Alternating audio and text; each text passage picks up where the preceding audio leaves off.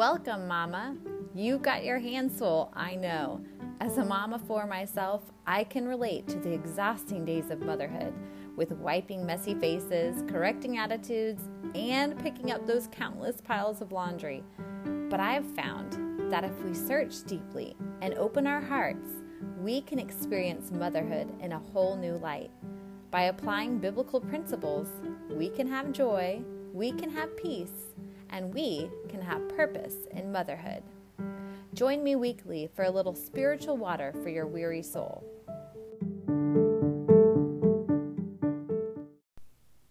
Hi there, Mama. Welcome to the Purpose of Motherhood podcast. I am Ashlee Kasten. I'm a mom of four and the author of Lessons I Found in the Laundry Basket. It's great to have you here today. So, we are going to be talking about joy in the middle of national chaos. Um, and to be totally honest, this is not what I had planned on talking about tonight. Um, we're in the middle of a series on joy in the home and creating a joyful home.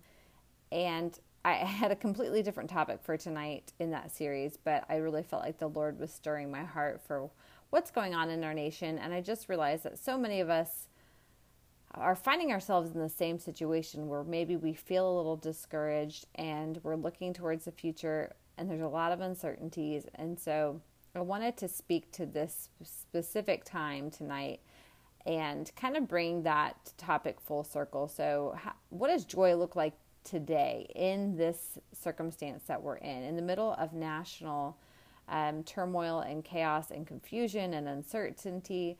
What does that translate to when we're trying to bring joy in that situation? How do we do that in our own homes? So, how do we, um, you know, show this situation to be um, in a joyful light to our children and even our spouses? How do we influence them in that way? The Bible tells us to rejoice in all things, but sometimes that's really difficult to do.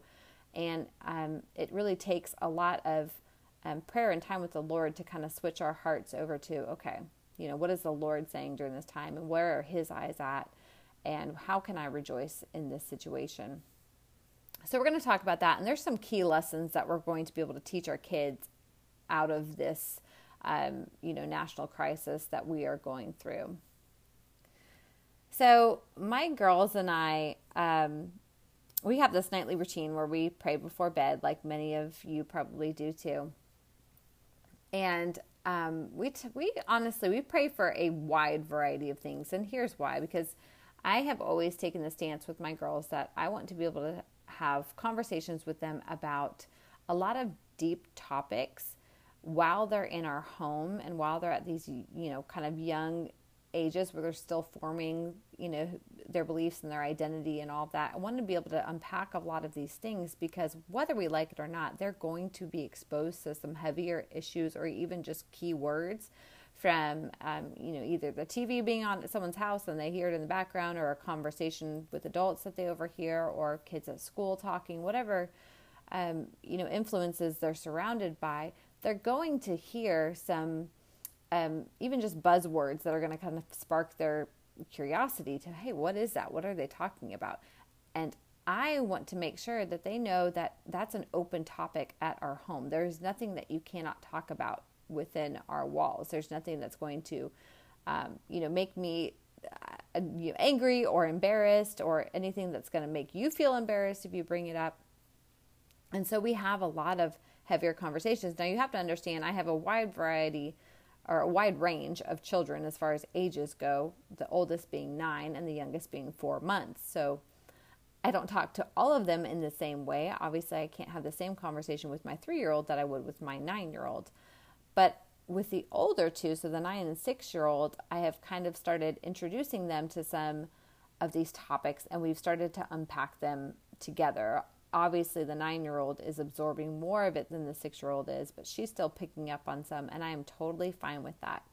So, for example, one big topic that we talk about and pray for in our house is abortion, which sounds crazy, right? Like, why would you talk to your children about abortion? It's a it's a very, very heavy talk, topic and it's horrific, really.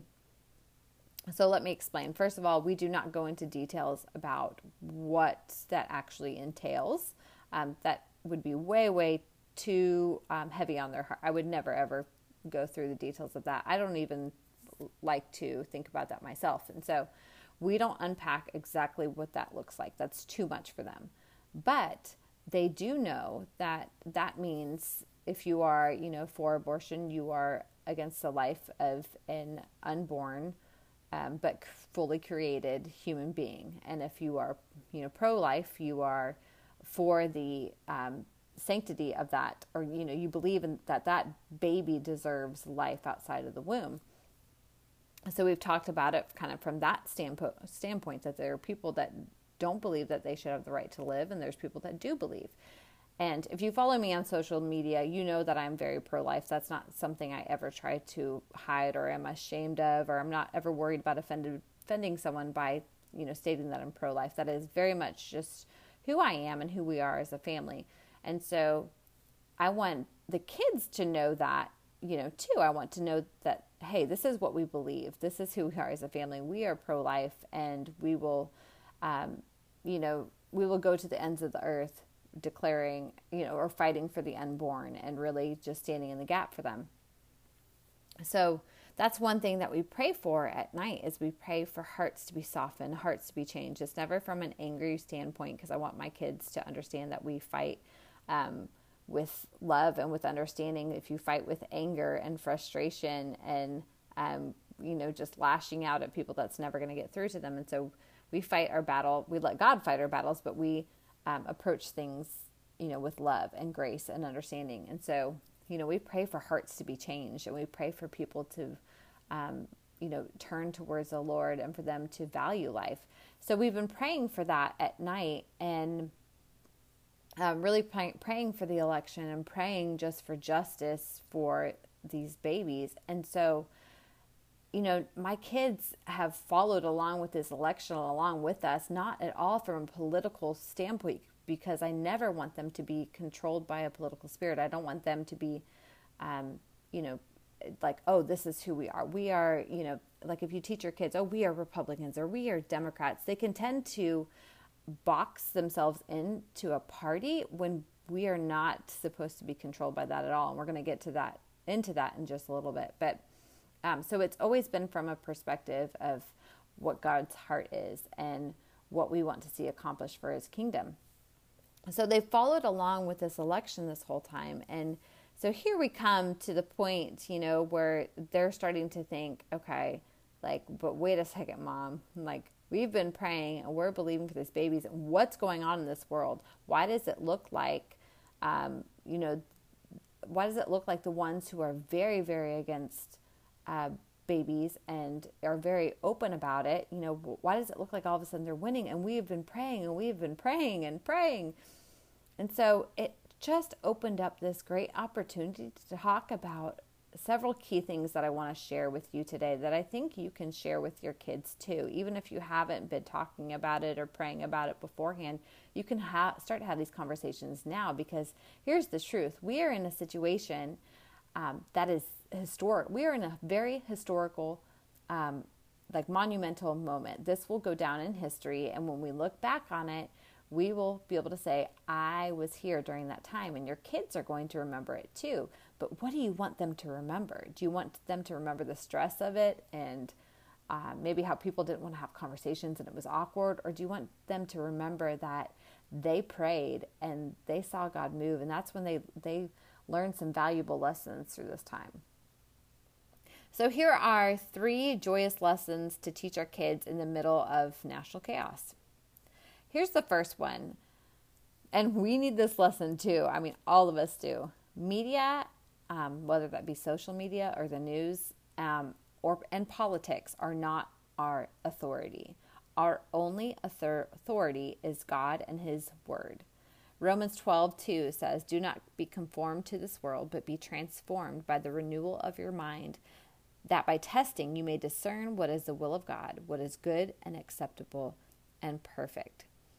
I like to say, like peanut butter on uh, bread, lies, rumors, and angry accusations spread easily on media outlets. So, anytime you get on social media or the mainstream news, you are going to just be flooded with whatever their opinion is. It could be um, all kinds of accusations and um, you know, look at Facebook right now. If you get on there, I mean, you scroll three posts and all of a sudden it's someone angry about something, right? Blasting their political opinion. And lies, rumors, it's so hard to tell the truth. Everything seems so, um, you know, absolute.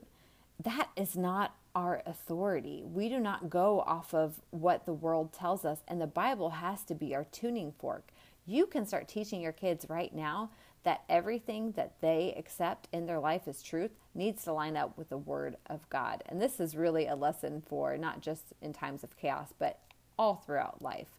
Anytime that they are going to accept something as truth in their life, they need to be aligning it with the Word. What does God's Word say about this? I don't care if you are hearing things from a pastor in a church. If what he is saying is not aligning with the Word of God, then that is not truth. And that's just showing you that there's some deception going on there or some twisting of the word. And so we need to teach them that.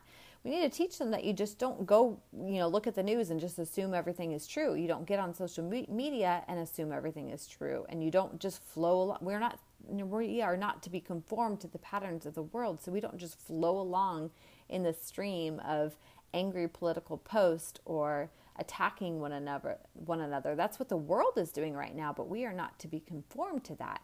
And so we can teach our kids that hey you know this is what we're seeing in the world right now but but here's how we are supposed to act as Christians. And let them start identifying that for themselves too. As they get older that's really healthy to do to teach them how to be identifiers of truth and um, how to spot even lies packaged in pretty packages because a lot of times um, lies are not what we think of you know when we're small children we kind of think of lies as being like blatantly bad right? And so you've got the good side over here and you've got the bad side over here. You know in a fairy tale the princess is good and then the wicked witch is bad right? You just know right away she's bad but that's not how lies often look. They often are packaged so professionally and so beautifully that it seems like, hey, this is a good thing, right? Maybe it's a pastor that posts a, you know, posts an opinion on politics, whatever, you know, the government, something to do with today's issues. And maybe it's completely against what God God's word says, but hey, it's coming from this pastor and he's got some valid points and so it must be true, right? So we need to teach our kids from a young age to be able to identify lies and to teach them that, hey, it doesn't always come looking like the wicked witch. Sometimes you really have to dig deep and line it up with the word and say, but is this what God says? The other thing you can talk about is um, censorship. That's a big topic right now, and a lot of people are switching from social media platforms and all of this because of censor- censorship. And no matter what your thoughts are on that, there is a valuable lesson in just talking about what it means to have freedom of speech and how we should not take that for granted and what it means to have religious freedom. What would it look like if we weren't allowed to share the word of God? Could you imagine if we couldn't have prayer meetings or if we couldn't say anything to anyone about God without risking our lives? That is a true scenario for many people in many other countries. We don't see that here, and so it's easy for us to think that that's you know, not something that could affect us or for it not to be at the forefront of our minds. But that's really important for our kids to know and for them to realize how blessed they are to live in a country where we do have freedom of speech. The second thing that we can teach them through this situation is that God is never governed by our timeline. So there are a million stories in the Bible that you can back this up with. One example would be Lazarus. Jesus waited four days to raise him. Why in the world Jesus would wait? He didn't even leave to go to Lazarus until after two days. By the time he got to him, he had been dead for four days. That doesn't make sense. In our human mind, that makes no sense. You are Jesus, you are the Son of God. Why did you not go immediately? To go raise him from the dead. Why did you not? Why couldn't you just have spoken the words from where you were at and say, Lazarus, rise up, and have him be healed right then and there? But we have our own timeline and our own expectation of when events will happen and what they will, will look like. And so we tend to kind of box God in. And if he doesn't perform in the you know param- parameters that we've set for him, then we start to get discouraged and we start to lose faith. Jesus, also Jesus was in the tomb for 3 days. How do you think the disciples felt? Imagine being one of his disciples walking with him, um, understanding who he was and the power that he held and then seeing it all unfold. First of all he's going to the cross and dying and you're going what the, this is not what i expected. I didn't expect for it to happen this way. I thought he was going to be the king of israel and all of this you know. And here he is dying on the cross. But then you're going okay but surely he's not actually going to die right he does die then he's in the tomb and he's in the tomb for days you know completely outside of what you expected god to do but then he rose again and he came through. And we see this again. Uh, Daniel is another example example of this. He prayed for 21 days before getting an answer. He was fasting and praying and waiting for an answer from the Lord. He didn't get it for 21 days. And when the angel finally came to him, he said he had been battling in the spiritual places. I mean, there was a spiritual battle going on between the um, demonic forces and the angels. And it took 21 days of him really pressing into the Lord. Now, again, why couldn't that just have happened right away? Why did, why did God not answer right when he started praying? God is the only one that knows the answers to that. But what we do see here um, in that particular story actually brings me to my next point is that it was because of his persistence in prayer and his obedience that um, that his prayers were answered and the angel came to him. He was partaking in that spiritual battle as he was praying. And so, with our kids, we can teach them through these stories, we can teach them that, hey, God works through prayers. He's not just a God that does whatever he wants and just expects us to put up with it. One of the biggest lies we tell ourselves as Christians is that, um, you know, whatever happens to us is just part of God's will. And really doing that is an insult to the Lord by saying that it's part of God's will. That's really an insult to the Lord because when you look at all the evils in the world, whether they happen to believers or non believers, um, saying that all of that is the Lord's will is, is telling them that, yeah, it's the Lord's will for you to suffer. It's the Lord's will for, um, you know, for death to occur or to, for, um, you know, abuse or pain. That, that is completely against his character. And so we have to understand that there are things that um, that happen because of, of spiritual battles. And we have a huge part to play in prayer. Now, this doesn't mean, I do not mean at all that if something bad has happened to you, it's because that you weren't doing what your, you know, your job in prayer or anything like that. Um, but what I am saying is that we can't have the attitude as Christians of just, well, God's going to do whatever he wants to do and prayer doesn't really work. It's not really there for a reason. Prayer is absolutely there for a reason. God needs our prayer. The way that He set up His authority um, on earth and the way He works through people is through our prayers. Elijah in the Bible, this is a great example of how prayer works. When he prayed for rain, um, he he prayed seven times. The Lord had told him it was going to rain, okay? But he had to pray it in. There was his part that he had to do. And he didn't have to just pray once for rain. Why? I don't know. I'm not God. But he could have done it, right? God could have sent rain the first time he prayed, but he didn't. Elijah prayed seven times before it rained.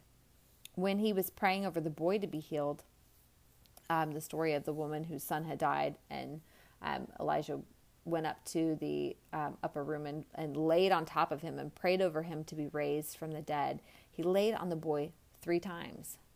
Why three times? Why did God not heal him the first time? We don't know, but what we do see is that Elijah's faithfulness and obedience in prayer raised that boy from the dead. That's when God answered his prayer was on that third time.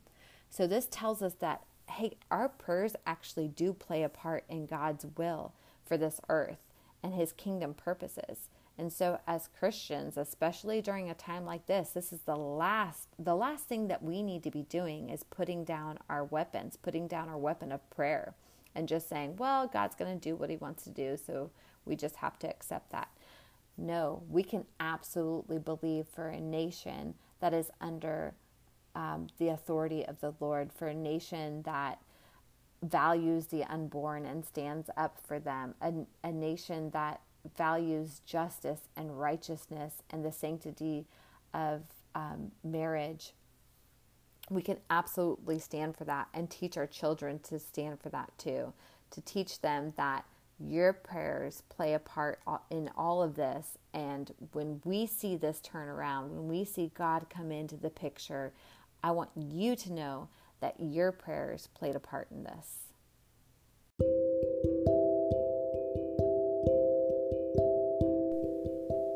Let's pray now as we close. Lord, I just come to you right now and I lift up every mother to you and her heavy heart during this time, God. I pray that you would just give her a renewed strength and a renewed joy to be able to navigate this season. I pray that you would give us confidence in speaking to our children about what's going on in the national atmosphere, God, and that we would be able to teach them through this time how to be strong in you and how to use your word as their guide and how to follow you as their true authority, Lord. I just pray that you would give us all peace, God, that we would be able to shut off the media and shut off the noise and really just dive into your heart and what you're saying to us during this time, Lord. I just pray you would bless every mother and that you would give her um, just a strength and a confidence to walk in this next season in. We love you, Lord. In Jesus' name we pray. Amen.